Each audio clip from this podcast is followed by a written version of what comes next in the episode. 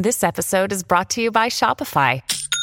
Forget the frustration of picking commerce platforms when you switch your business to Shopify, the global commerce platform that supercharges your selling wherever you sell. With Shopify, you'll harness the same intuitive features, trusted apps, and powerful analytics used by the world's leading brands. Sign up today for your $1 per month trial period at shopify.com slash tech, all lowercase. That's shopify.com slash tech.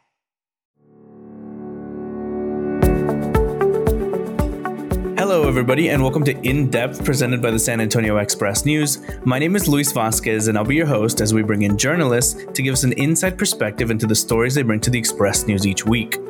Today, I'm joined by staff writer Rene Guzman. He joins the show to talk about his latest piece on the incredible story of a San Antonio area record shop owner. Welcome back to the show, Rene. Always a pleasure to have you on. How are you doing this morning? Hey, Luis. Doing great. Always a pleasure to be back. Thank you so much.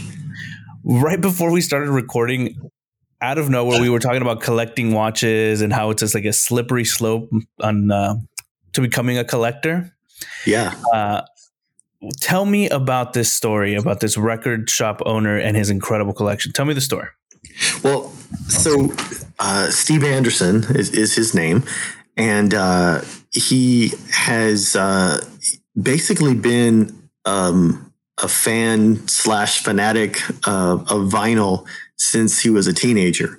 Uh, and he, he's, he, um, he originally grew up. I, I got to go back and look at my notes, but he, he's not from San Antonio. He's he's, a, he's originally from out of town, out of state. And uh, when he was um, uh, a teenager, um, he was I think he was growing up in Kansas, um, if I'm not mistaken. Uh, there was this record shop that he went to when he was about maybe 16, and just he just fell in love with everything about vinyl.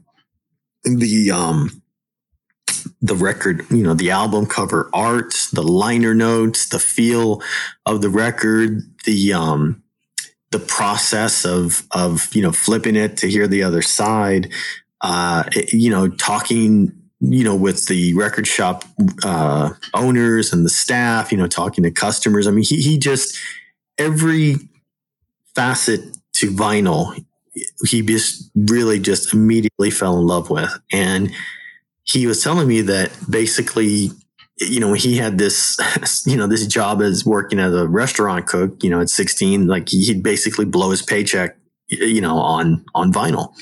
And he'd spend hours at the shop just pouring over you know every bin um, and depending on, I guess, whatever mood he was in or whatever album caught his eye that particular day, uh, he'd, he'd grab it and then take it home and basically do that same sort of, um, you know, pouring over of it, you know, listening to it over and over and looking at the liner notes and, um, you know, the artwork. And, and so he, it just became basically an obsession, really. Um, and as as he got older, uh, you know, he he started collecting more, and it was something that he kind of did a bit more, uh, a little off and on. And then when he got, I think he was telling me that around the time he got married, late twenties, uh, it, it, he was kind of dialing it back a bit.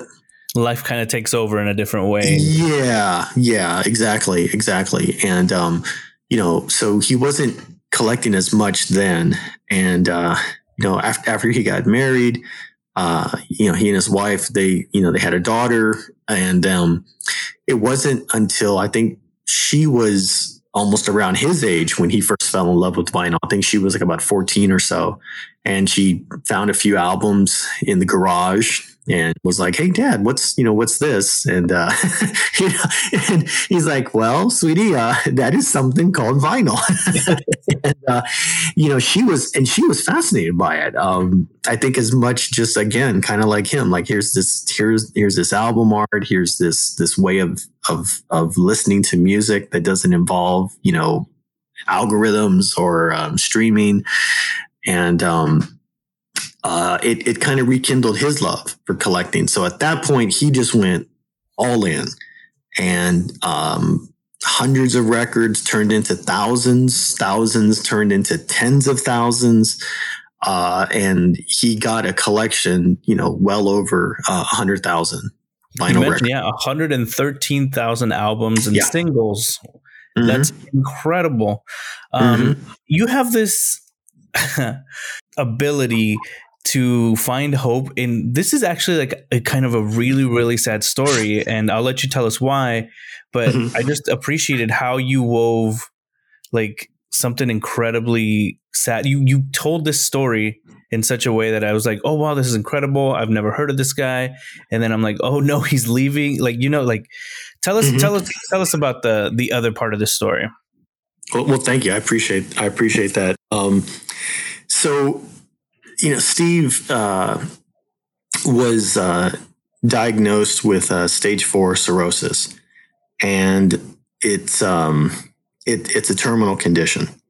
So he um, had been uh, really dealing with some. I, I think it was something that really kind of came to the foreground in recent months for him because he when I did talk to him about it, and he, he's very um, uh, he has kind of a, a very dry sort of humor to him, and I, it it was so it was kind of interesting when we were talking about this because I'm thinking, okay, I. I it, obviously, it's a very delicate subject, and and it you know it was very much the reason why you, you know this story came to light is because he had he had posted on social media that um, he, he had put it due to health reasons. He is having to part ways with his his collection. Um, so I I kind of got kind of an inkling from that that okay, well this you say health reason. I'm thinking okay, he's he's you know in his mid sixties. This hmm that sounds more serious as opposed to well I'm just getting up in my years. Uh, so w- when I asked him about, okay, well, can you expand on what these health reasons are? And he told me, and I was just like, okay, I'm God, I'm so sorry. Um, and he's like, well, you know, I've kind of uh, just come to terms with it. Uh, and he um, really, what I think for the most part was just really at peace with it.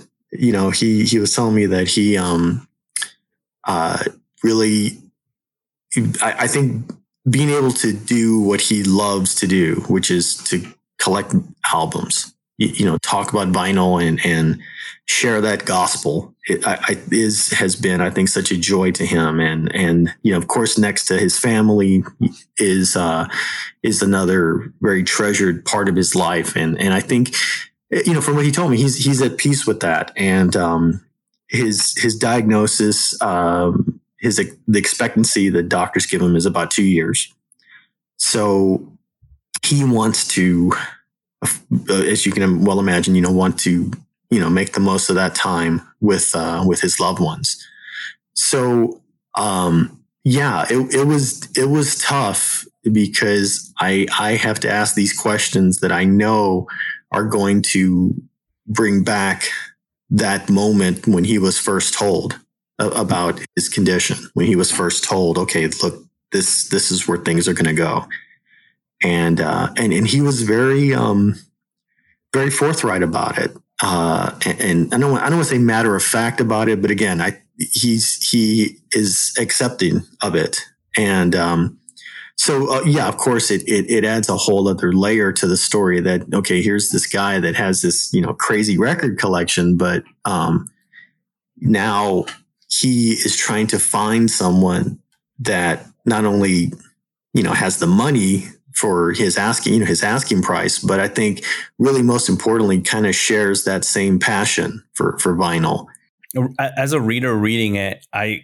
you you see you see the hopefulness of it all and it's like so Mhm. bittersweet to know like oh, i wish i'd known about this incredible collection i wish i'd gone like i mean hopefully the record shop will still be around and he finds that because you, you do mention how he wants someone who loves vinyl as much as he does. Like it it's less about the money and more about finding it like a good home.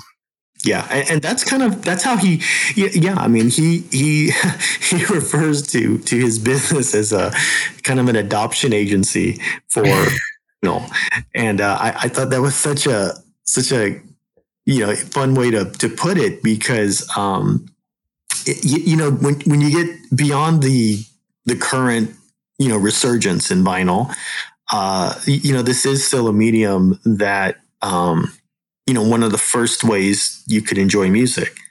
And I think what's also eh, so, so special about it is that it, it, it forces you to, to really invest your time in the music.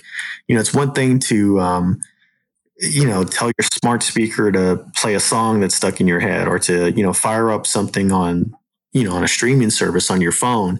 Uh, but it's something else entirely when you go to a turntable, you lift the needle, you put the record on, you know, you carefully place that needle back on, you listen to the song, you flip, you know, flip the album. It, you know, it's, it's a process.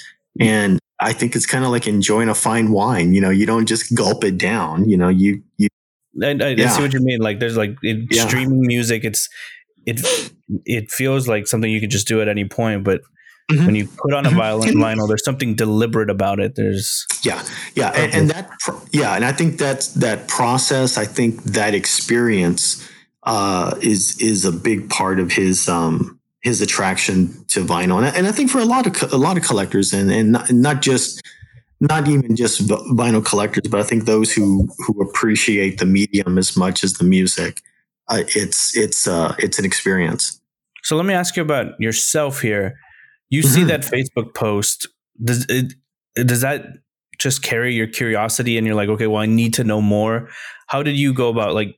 Did you just message them on Facebook, message the shop on Facebook, and say, "Hey, I want to talk to you." How, how, well, how'd you go after you saw the post? Well, so um, so my editor had actually brought it to my attention, and uh, she's like, "Hey, I, you know, I think here's a story. Uh, take take a look. Um, let me know." So I look at the Facebook post. I, I look at his page, and he has a phone number, which I'm like, hey, that's awesome, you know, because I more times than not, you you typically end up messaging the uh, source on their Facebook page or they email them.